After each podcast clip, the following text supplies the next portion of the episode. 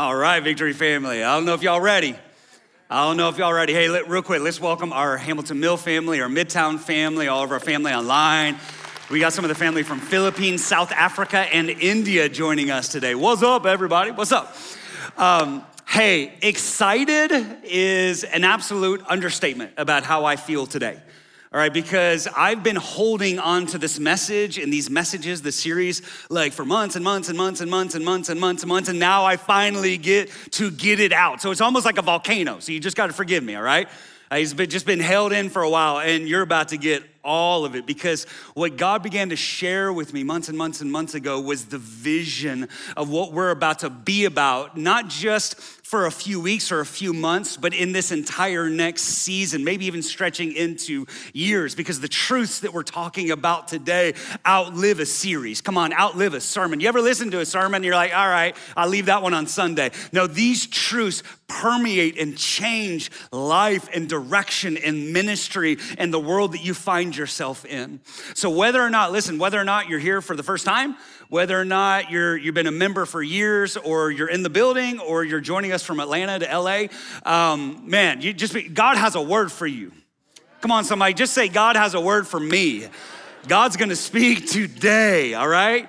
So now I want you to listen really carefully because I'm gonna ask you a question and I need you to be able to answer it by the time that we're done. Okay, I need you to be able to answer the question I'm going to ask you at the end of the message. So you gotta have really, really good ears to hear what we're saying. So this past August, all right, Summer and I, we, uh, we went on a um, retreat in advance, you would say that, to, to the mountains of North Georgia with our uh, senior executive team. And the seven of us got away to really just talk about and pursue God and what He has for this next year. And the night before we left, I was praying and I was laying in bed. And uh, before I drifted off to sleep, I, I just prayed that simple prayer say, God, is there anything you want to say to me? before we go on this advance. And clear as day, God spoke. And he told me two words. And I knew it was God speaking because these were two words that I don't normally use. I mean, if I, if you know how it is, sometimes you're like, mm, was that me? Right? Was that me saying that? Was that was that the pizza I ate? Like, what is that the enemy? What you know? Listen, if the if if I was speaking to myself, I would have used different words, and I know this was God because these are two words that I don't use. And when God spoke these two words, it was like my heart leapt because I knew that God had just walked into the room. I was like Moses. I was like in this burning bush, holy ground sort of moment when God spoke these two words, and the two words that God spoke we're emancipating greatness. Emancipating greatness. Emancipating great. Say it with me. Emancipating greatness. Come on, again. Emancipating greatness. Emancipating greatness. And when I heard those words, it was like the weight of those words like washed on me and i was like oh god what what what does that mean? What what are you saying? I'm like going to the dictionary. Like what what are you saying? What are you speaking god?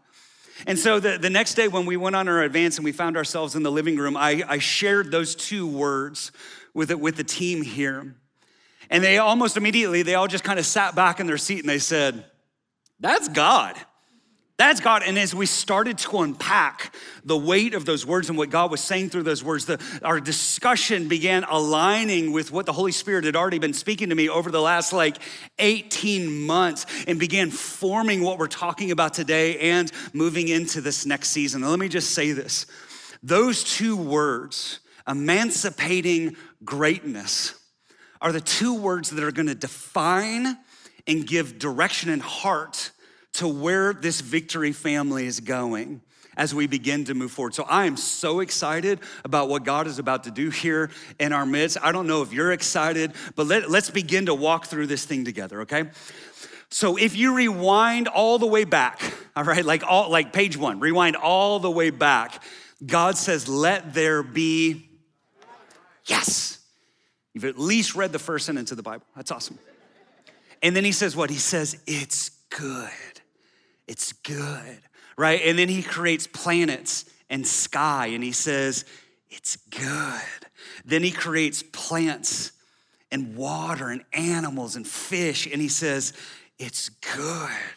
And then we find the most stunning words ever printed or uttered in human language. He says this Genesis 1 27.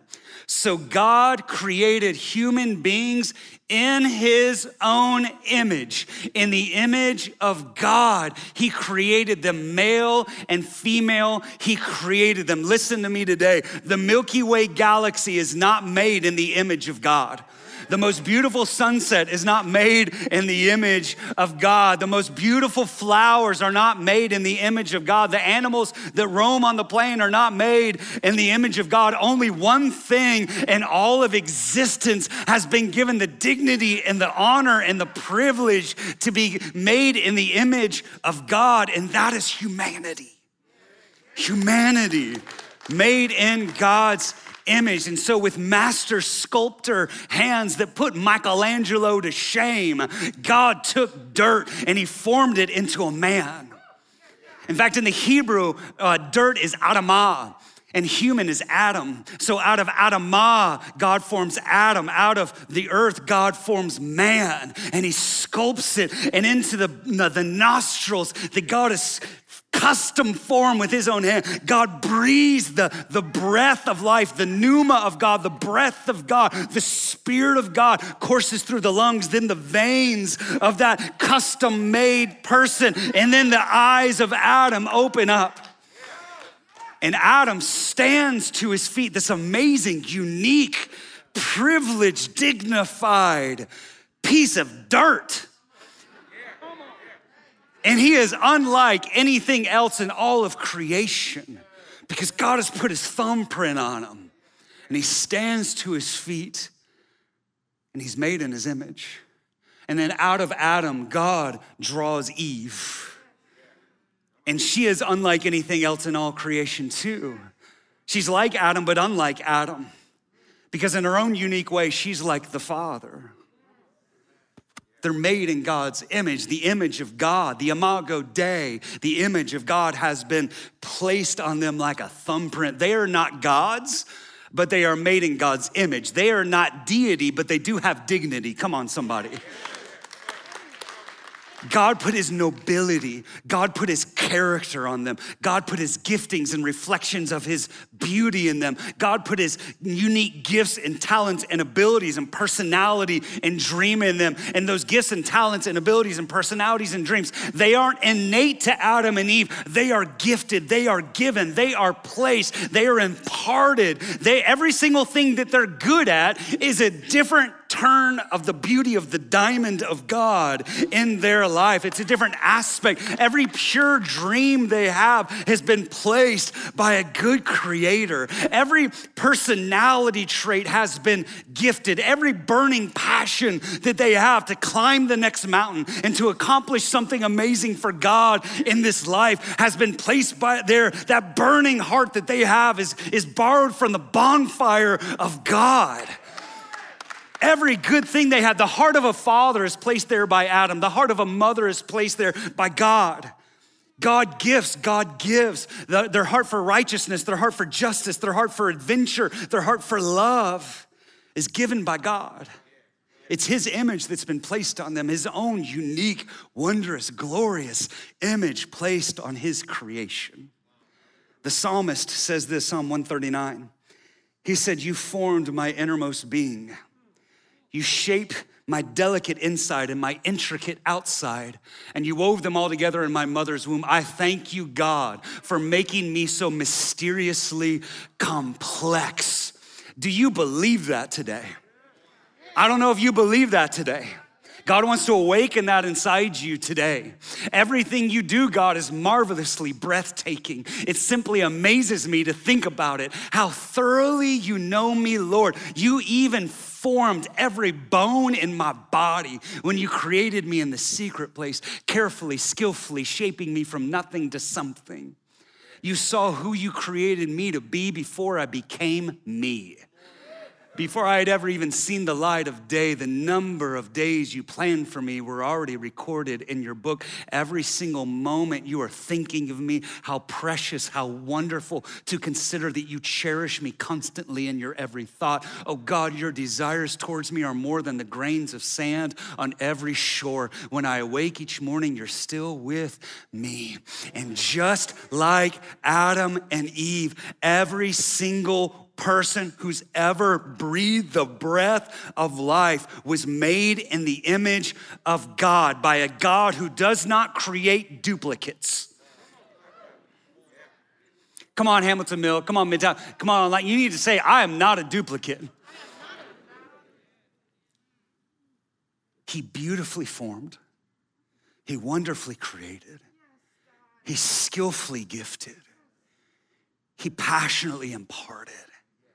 He gracefully called every single one of us to his image. He put his image in us, fearfully and wonderfully made. You are fearfully and wonderfully made in the image of a beautiful, amazing God. And humans have a connection back to, fa- back to the Father that, that nothing else in all of creation shares. It's beautiful. You know, it, God, God speaks to Noah. And he says this, Genesis 9, 6. He says, whoever sheds human blood, again, just, just get into the Hebrew with me for a second. Human there is Adam. Whoever, share, whoever sheds Adam's blood. Listen, the double edged sword is we all share Adam's blood. there's a beauty and there's a terror that comes with Adam's blood. Whoever sheds human blood, by human shall their blood be shed, for in the image of God has God made mankind. And what God is saying is there's this mysterious connection between us and the Father. And what he's almost saying is this whenever you attack people who are made in the image of God, it's almost like you're attacking the one who made them. So, therefore, we should be careful how we treat and how we talk about and how we talk to the people because every single person who's ever made was made in God's image. In fact, Clement of Rome, back in the first century AD, he said this, one of the early church fathers. He said, You should do good to and pay honor and reverence to man who is made in the image of God, minister food to the hungry, drink to the thirsty, clothing to the naked, hospitality to the stranger, and necessary things to the prisoner. And that is what will be regarded as truly bestowed upon God. Acknowledging the image of God and humanity is what has caused Christians down throughout the centuries to, to fight for the dignity of the image of God. Yes, it's been polluted and attacked, but yes, this is what caused Christians to fight against slavery. This is what caused Dr. King to fight for civil rights. This is why we need to stand up in a world like today. We need to proudly say that Black life matters not just with our words, but with our lives and with our actions, because it's human image, it's God's image in humanity, it's human dignity. It's the reason why we fight against abortion, it's the reason why we hate murder, it's the reason why we care for the poor and the disenfranchised, it's the reason why our hearts break at injustice, why we stand up for the widow and the orphan, and we clothe the naked, and we feed the hungry, and we visit the ones who are in prison. It's why we care for for the immigrant. It's the reason early Christians would rescue babies left out to die by the Romans and adopt them into their own families. It's the reason why Christians today still foster and still adopt because we care about the image. It's the reason every, the Imago Dei is the reason why every single person that you've ever seen is worthy of, of, of, value and dignity and respect. It's the reason why we pursue people with the gospel of Jesus Christ because they are made in the image of God and God has a heart and God loves his creation. It's the image of God. The Imago Dei and humanity changes everything changes everything. And in Genesis 1:27, God says that he made humanity in his own image. And listen, the next verse in Genesis 1:28, he says why. He says why he made humanity in his own image. Here it is, Genesis 1:28. Then God blessed them and said, "Be fruitful and multiply. Fill the earth and govern it and reign. Listen, somebody, reign. Reign over the fish in the sea, the birds in the sky, and all the animals that scurry along the ground. Listen to me when I say this. It was always God's plan to rule the earth through his image bearers. Genesis 1:27 God says that we are made in his image. Genesis 1:28 he says why? He has created us in his image so we can take his image, be fruitful, multiply it, fill the earth, cover the earth like the waters cover the seas with the glory of God. God thought to himself, "Yes, I could do it myself." Why do you why do you think God made us? God's not lonely. God has no need. God has no lack. He's not sitting up in heaven be like, oh gosh, I'm really lonely up in here. It's just me, the Son, and the Spirit, and all the angels. Like, I want, I want people who are gonna really screw this thing up. No, we're made in his image. Then we're told why. God could have done this whole thing himself, but he thought, I wanted to partner with someone.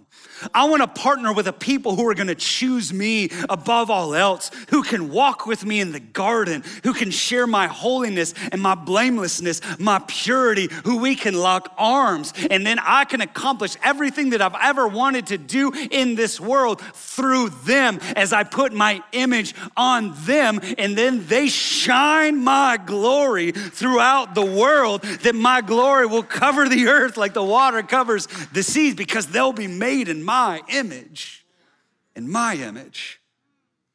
In fact, that word image, the word image in, in Hebrew is the word tselem. In, in Greek, it's icon. That's that word icon. That's where we get the word icon from. It's the image. In Hebrew, it's tselem. And this word tselem, uh, all throughout the, the, the, language of the Old Testament is Hebrew. So, all throughout the Old Testament, that word tselem, that word image, shows up in, in really odd places. And it actually finds itself in one of the most uh, uh, favorite children's Bible stories, right? Here it is in uh, Daniel 3 1 says, King Nebuchadnezzar made an image, he made a tselem of gold, 60 cubits high and six cubits wide, and he set it up on the plain of Dura in the province of Babylon. And so what happens is this Babylonian king Nebuchadnezzar, he makes a tselem, he makes an image of himself, 60, which is 90 feet high and like 10 feet wide, right? And so like he makes this giant uh, image out of gold, and he commands everybody to bow down and worship it, or else they're gonna get thrown in the fiery furnace. That's where Shadrach, Meshach, and Abednego come in. Why? Because they won't worship the image of a man. They won't worship the image. They won't worship the tselem because here's what would happen. Now, listen to me very carefully. Here's what would happen in those days a king would make a tselem of himself, many times small, and he would disperse it throughout his land. There would be multiple tselems all over the place. Why? Because as the people were walking throughout the earth, they would see the tselem and be reminded of the king. And they would see the tselem and they would know that's not the king, but it reminds me who sits on the throne. Because it's not him, it's not exactly him, but it's like him.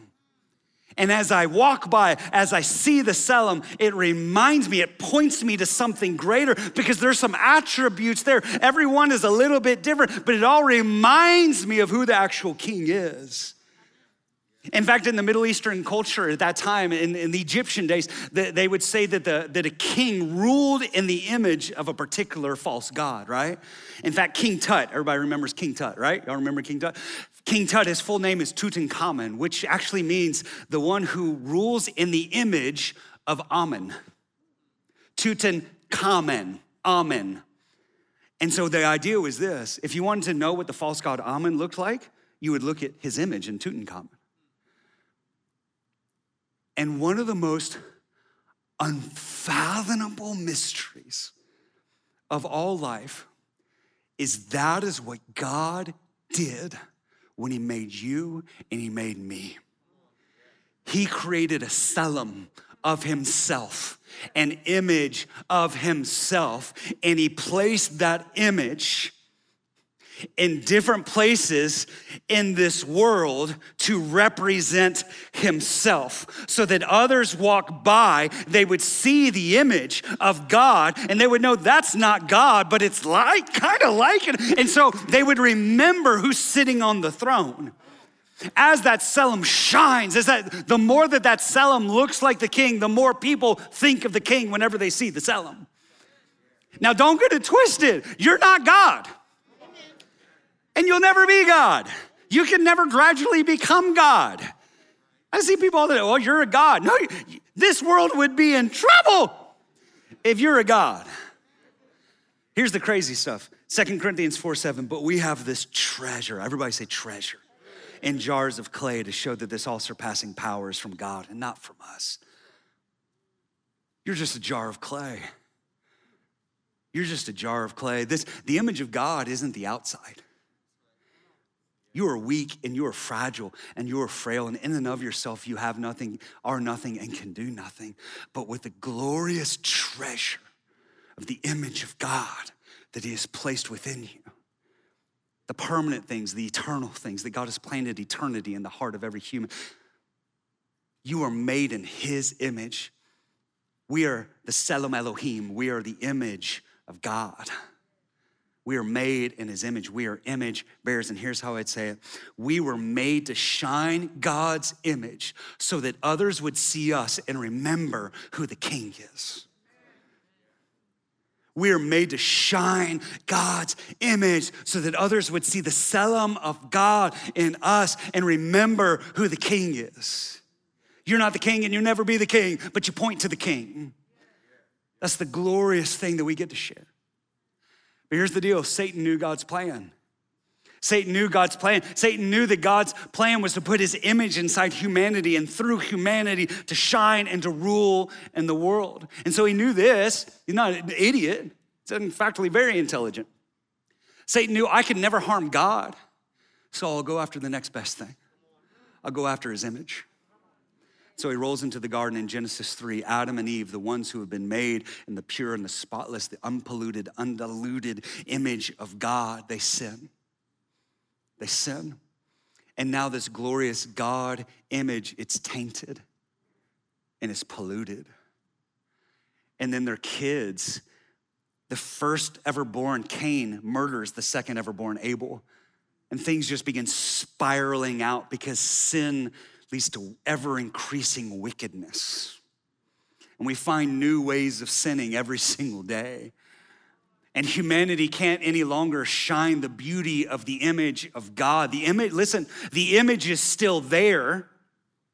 It's just covered up and polluted. And in fact, it's, it's like as people look at the image bearers, they don't see God anymore. All they see is us. The tselem is covered. The tselem is, is, is changed. The tselem, oh, it's deep. It's still there. It's deep down inside. It's still there. But God had a plan. Everybody say, Thank you, God, you had a plan. Thank you, God, you had a plan. And Jesus comes. And Jesus comes. And while, while humans are made like God, Jesus comes as the exact image of God. Get this, get this, get this. Colossians 1:15 Christ is the visible image. This is in Greek. Christ is the visible icon of the invisible God. He existed before anything was created and is supreme over all creation. Jesus says, If you've seen me, you've seen the Father. The invisible God becomes visible in Jesus. Jesus is God made flesh, the incarnation, 100% God, 100% man. He is the incarnate. God put on skin and came down. And when we see Jesus, we've seen the Father. And Jesus Christ, the Messiah, the Son of God, God in the flesh, lives the perfect life, then goes to the cross. He dies. Three days later, stone rolls away, breath of life enters back into him, resurrected, ascends into heaven. And the question is, why? Why did Jesus do that? Why? I know we're going to go straight to John 3:16, right? Why? Your answer, listen to me very carefully. Your answer to the question, why did Jesus come and do everything that Jesus did? Your answer to that question will radically alter how you live on this earth. Why did Jesus come? Here's what most Christians will say Jesus came to forgive my sins so I could go to heaven. And in that belief and in that statement, there is eternal life, but there's not today life. If your faith is for forever, then you're waiting until forever starts to actually start living. Why did Jesus come? Well, Jesus came to forgive my sins so I could go to heaven one day when I die. And I'll pay God back by going to church and trying to be a good person. Right? Because if Jesus just came so I could go to heaven one day, I don't want to like show up and be embarrassed. I mean, I'll try and not, not smoke too much weed. I mean, try and not murder too many people, right? If that's really all he. And what happens is most Christians, our thinking is too small. Our theology is too small. We've forgotten what this whole story is really all about. In fact, a, a theologian, Andy Johnson, he says this. I love this, this kind of paragraph here. He says, Some people read the Bible as though all the important stuff runs from Genesis 3, where humans fall into sin, to Revelation 20, which is John's vision of the last judgment where humans are judged. And they tend to reduce the biblical story to God's attempt to deal with individuals' guilt so that when they die and face their own individual last judgment, they can go to heaven. But this ignores the way the Bible actually begins and ends. The Bible begins with God taking great care to create the physical world as his cosmic sanctuary or temple to become what we might call a theater of his glory. This is a world he calls good over and over at the beginning of the Bible in Genesis 1. And the Bible ends with Revelation 21 22, with God making all things new. It ends with God's good creation made new, with creation reaching its intended destiny and flourishing with abundant life. And here's what he's trying to say there is that too many Christians ignore the bookends of the Bible. And therefore, our theology is too small. We cut out the first two chapters and the last two chapters. That's like walking into the middle of a movie and trying to figure it out. But we've been given the whole movie, but we ignore the context. The context of God's story is God's glory. The context of God's story isn't trying to make you not guilty. Jesus didn't come to, to try and get you to go to church. Jesus didn't come to try and make you to be a good person. We've lost original intent. That this whole story is about the glory of God. And yes, there is coming a day, Revelation 21, 22, when God will make it all new and fill the world with his glory by himself. But until Revelation 21, God has chosen to do it through his people, through us. And too many people don't understand. Too many Christians don't understand what Jesus came to do. Our theology is too small. Listen to me when I say this. Jesus did not come to get you to go to church. Jesus did not come just so that one day you can go to heaven. Even praise God, I am saved from the fire of hell. Jesus didn't come to make bad people good, he came to make dead people alive. Jesus didn't come to get you into heaven, he came to get heaven into you. Listen, Jesus came so we could bear God's image again. Jesus came so we could shine represent the Father with the Imago Dei. Jesus came to connect us back to the Father in holiness, blamelessness, purity, clean conscience, so we can once again partner with God and be filled with His greatness. And the gifts and the talents and the abilities can be liberated to shine out His glory into this world. Romans 8 29. Paul writes, For those God foreknew, he also predestined to be conformed. That, that word in, in the Greek is actually morphe, that we metamorphosis, that, that, that God, is, God has called us, God has planned for us to undergo a metamorphosis, to be changed what? Into the icon of his son.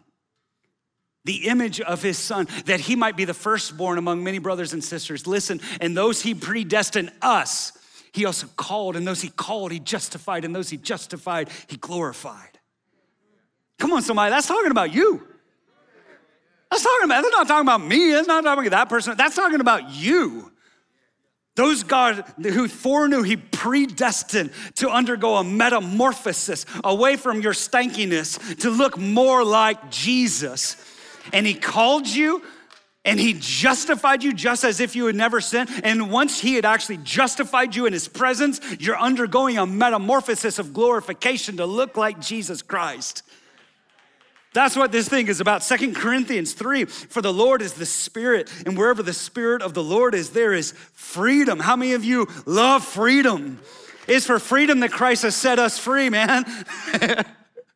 We go after Jesus, we receive freedom. So, all of us who have had that veil removed, the, the sin veil, the, the, the death veil removed, can see and reflect the glory of God. And the Lord, who is the Spirit, makes us more and more like Him as we are changed. Again, the word morphe, as we are changed into His glorious image, as we're changed into His icon. Jesus did not just come, listen. Jesus came to forgive our sins, but he didn't just come to forgive our sins. Jesus came so that once again, we could be an image bearer. We could be an image bearer, defeating sin, making us more like himself. Jesus came, listen to me, Jesus came so that once more the world could look at us and remember the King. So that we could be the Tselem of God. Jesus came so that the wonderful gifts and the dreams and the callings and the uniqueness and the personality and the fire and the passion and the dream, the, that it all could be liberated once again so that we could shine the glory of God so that this world could actually see the Father. Listen to me when I say this. Jesus came to emancipate God's greatness in us. Jesus came to emancipate God's greatness in us. And some of you right now, you're saying, I don't have greatness in me. That's a lie. That's a lie. Because God said, I made you in my image. And so God has put his greatness in you. If you're saying, I don't have greatness in me, then you're calling God a liar. And you are as unique as the thumbprint on your hand. You are unique by God. Listen, it's not our greatness, it is His greatness.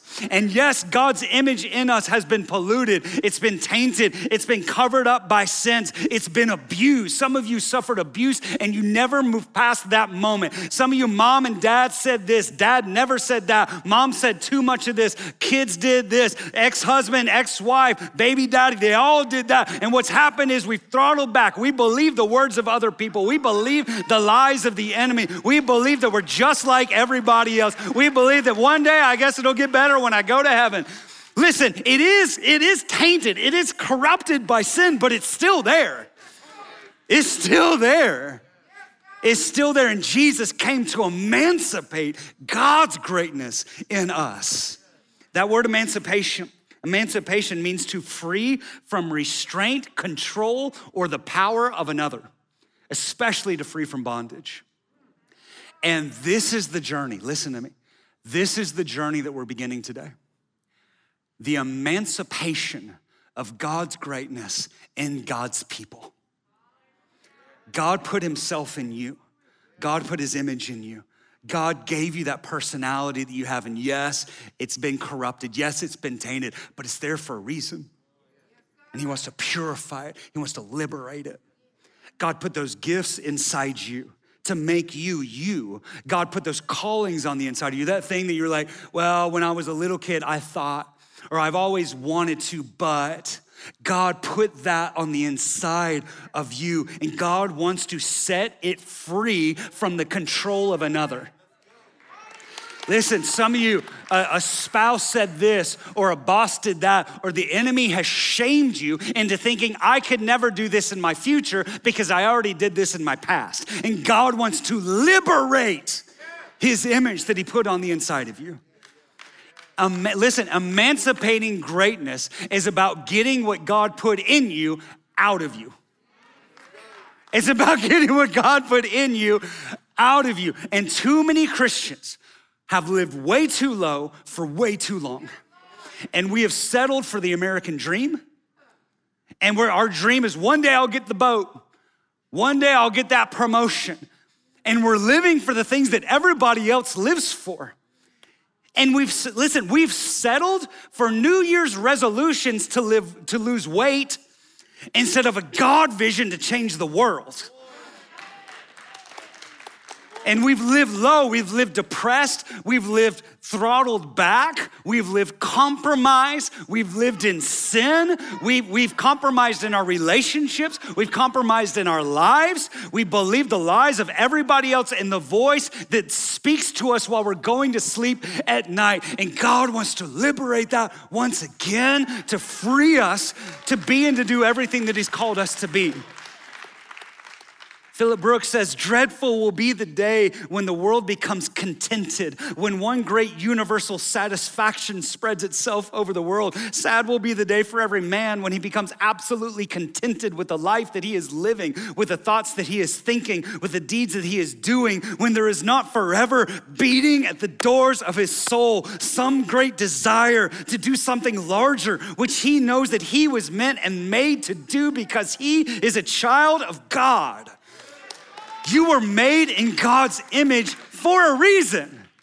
For a reason. He put his uniqueness in you the gifts, the callings, the dreams, the abilities, the passion inside of you for a reason. And that is to fill the earth with the glory of God through the unique, wonderful, marvelous, unduplicated image that He put on the inside of you. Ephesians 2:10 for we are God's masterpiece. He's created us anew in Christ Jesus so we can do the good things he planned for us long ago. God has work for you to do. Ephesians 4 1, I urge you to live a life worthy of the calling that you've received. You have received a calling. And so what I believe that God is calling us to do today is to shake off complacency. To begin to dream again. To begin to risk again I love that C.S. Lewis says, You're never too old to set another goal or to dream a new dream. You're not, some of you are like, Oh, I'm 75, I'm just coasting. No, man. You're never too old. Set another goal or dream another dream. It's never, you're never too old to see the greatness that God put inside you be emancipated for his glory. we come from a long line of men and women who have risked it all to be and to do everything that God called them to be and what it's gonna look like in this next season. I, I, can't even imagine. Listen, I can't even imagine. Some of you this time next year are gonna be working new jobs. Some of you this time next year, you're gonna be in new careers. You're not gonna have a new job, you have a new career. Some of you this, this time next year, you're gonna have written that book. Some of you next this time next year, you're actually gonna publish the book that you wrote 15 years ago. But you're too afraid to do it. Some of you are actually gonna start developing the gifts, the abilities. The, you're gonna start taking some art classes. You're actually gonna start taking some dance lessons. You're actually gonna pick up that guitar again and start singing to the Lord without the guilt and the shame that you have, which keeps you from doing it even right now. Some of you are gonna start seeing healing come to your family. Some of you are gonna start seeing healing come to yourself. You're actually gonna open your mouth and speak the good news to the world around you because you no longer have the fear of man, you have the fear of God. And so you're gonna see healing come to your coworkers. You're gonna see salvation come to your neighborhood. You're gonna see this gift and this calling awakened on the inside of you that you always dreamed was possible, but it got buried along the way. And so the question is this Do you believe that a great God made you for great things? Do you believe that? Do you believe that? Let me ask you this last question. What do you see? it's not a trick question. Actually, it kind of is. It's an apple, right? Duh. I don't see an apple. I see an orchard. Every apple has the potential of a forest inside of it. And most apples never actually realize that potential because of a myriad of reasons. But listen to me. Even naturally speaking, there is greatness locked up in this apple. Do you see it? Can you, can you look past the shell for a second? Can you look past the flaws and see that God has imparted something on the inside here? If that if it could just get out, it could be big, it could be marvelous, it could be beautiful because God put something on the inside of here. Now, the question is this What, is the, what, is the, what does the greatness look like? How do we get it out? Yeah, yeah, yeah, yeah, yeah. We're gonna get to all that. We're gonna get to all that. That's why there's more than one week, okay? But the question for, for today is this that you're gonna have to answer Do I believe that a great God made me for great things? And if you do, let's put this up here. Let's say it together. I believe a great God made me for great things. Come on. I believe a great God made me for great things. Come on, louder. Come on, Hamilton Mill Midtown. I believe a great God made me for great. Come on, sitting in, in your house with your pajamas on, put your cup of coffee down. I believe a great God made me for great things. Because God put his greatness in you. And it's time to get it out. And that's the journey we're about to embark on.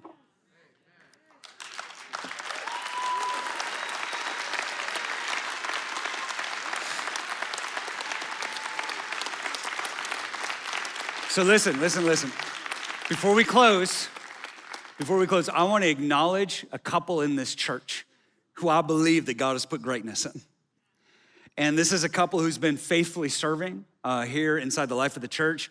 And God, in this next season, is calling them into a, to what we would even say a greater position here inside the life of the church. And so today, to everyone, I want to announce and introduce the new associate uh, campus pastors here at Norcross, our very own pastors Darius and Melba Dunson. Come on up.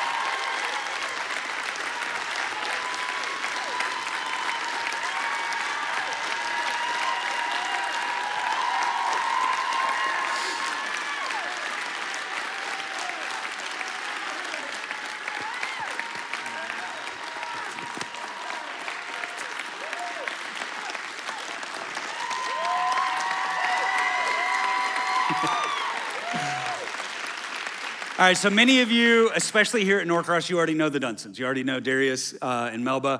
Um, they've been involved in member care and pastoral care and membership and all those sorts of things. But in this next season, they're stepping into this new role here, which we're creating the associate campus pastors of Norcross. So they're actually leading the 55 Norcross staff. Um, they're, they're furthering the health and the, the well being of this, this campus. They're going to be preaching from the platform. You've already seen that. Uh, helping you to see the greatness that God put in you get emancipated. That's what's going to be happening. And the reason why I brought them up here today is uh, twofold, okay? Is uh, a number of years ago, I remember we were sitting on a boat and we, you know, obviously we had talked before, but we are sitting on a boat and um, just just started talking, and Darius began sharing the dreams and what he felt like was the calling that God had put inside, um, not just you two, but your family. I mean, your family, you got kids too. And um, right then, God started to speak to me about him and about them, and started watching your faithfulness, started watching the excellence that you did ministry and the gifts and the greatness that God had put on the inside of you and how you allowed that not just to stay hidden, but actually start getting out. And so, what I want to do in front of everybody here and everybody online and everybody at the campus is I want to affirm the gifts and the callings that God has put inside their life. Darius and Melba, I believe that a great God made you for great things. He has put his greatness on the inside of you. It's not yours, it's his, but he put it. He trusted you with it, and you've been faithful with it. And if you can be faithful with little, you'll be given more. And I'm excited to watch what happens as the gifts and the callings of God inside you begin to get out of you in this next season and how it's going to change not just a church, but a city and beyond for the glory of God. And I don't believe that that's just true for them. I believe that's true for every single person under the sound of my voice. And the reason why they're up here, even right now, I believe that God said this. I believe that these two and their family, this is the word God said to me, they're, they're forerunners. They're forerunners. They're some of the ones in the front of the pack. And some of you are watching this right now and you're saying, like, if I had only made this decision when I was younger, if I had only not had that one night stand, if I had only not done this or said that or believed that, I'm too old. Listen, it's never too old. Never too old. Have a new dream. Step into your calling. I believe they're forerunners of countless others. And what is burning on the inside of me right now, and what I get so excited about, listen, is when I think about tens of thousands of people made in God's image, rescued, redeemed by the Son, to be conformed back into the image of the Father, walking with God like we were created to in Genesis 1 and 2 before the fall.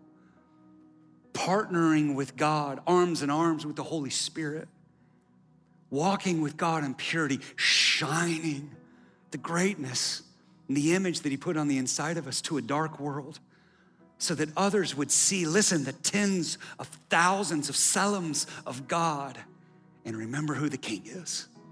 That we would shine so that others would see our good deeds and glorify our Father in heaven. I can't wait to see what God does in this next season. I can't wait to see it. So let's do this. Let's pray over these two right here. God, I thank you for the gifts and the callings of God. I thank you Father, for the unique image that you have placed inside Darius. I thank you for the unique image that you've placed inside Melba. God, I thank you for their faithfulness in this past season. God, that you can trust them with more. And I look forward to seeing this greatness continue to be emancipated in and through their lives for the glory of God and for their good. God, I thank you for the blessing that they're stepping into and what they've been in the past year. God, I pray that you would amplify it and magnify it in this next season. God, we bless them in the name of Jesus as you place them into this new position here inside the life of the church. God, I pray that there would be an explosion of your life in and through them to be a blessing to this body and beyond. And we bless them, we set them, and we thank God for them right now in the name of Jesus. And everybody said, Amen. Amen. Amen. Let's give it up one more time.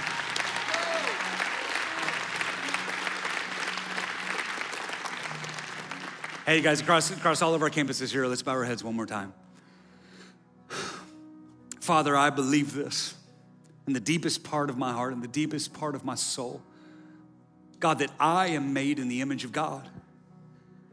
God, I believe that every single person under the sound of my voice is made in the image of God.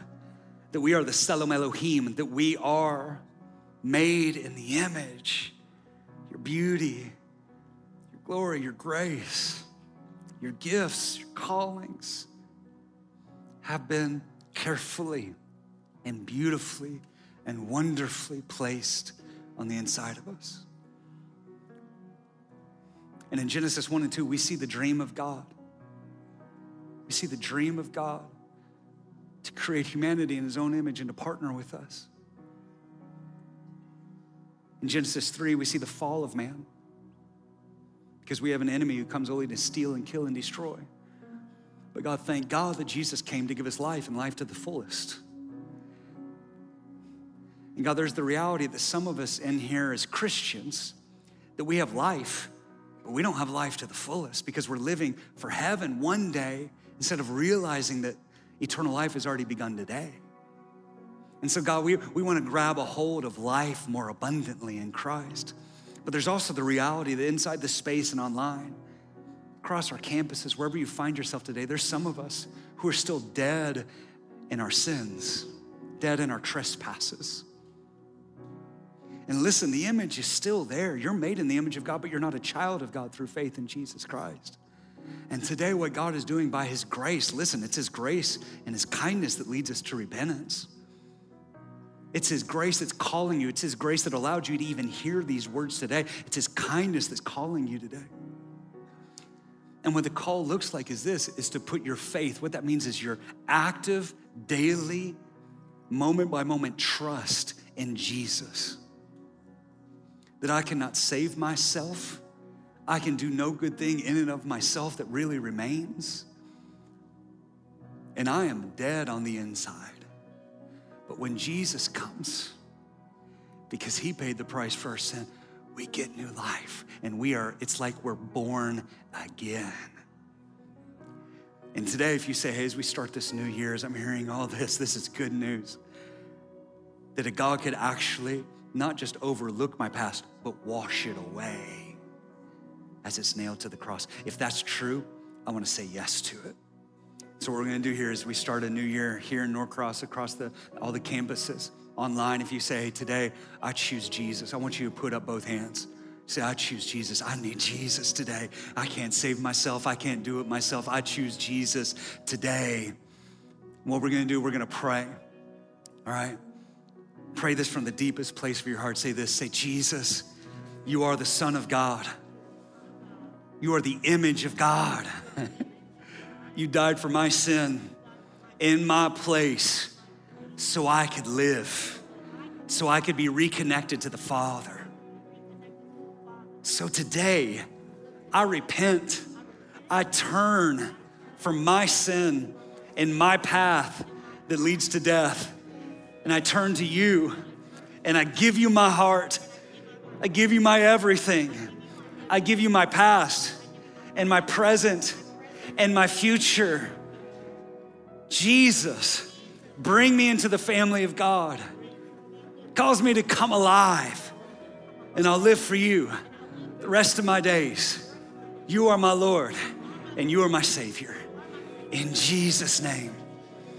And everybody said, Amen, amen, amen. Come on, let's worship the Lord.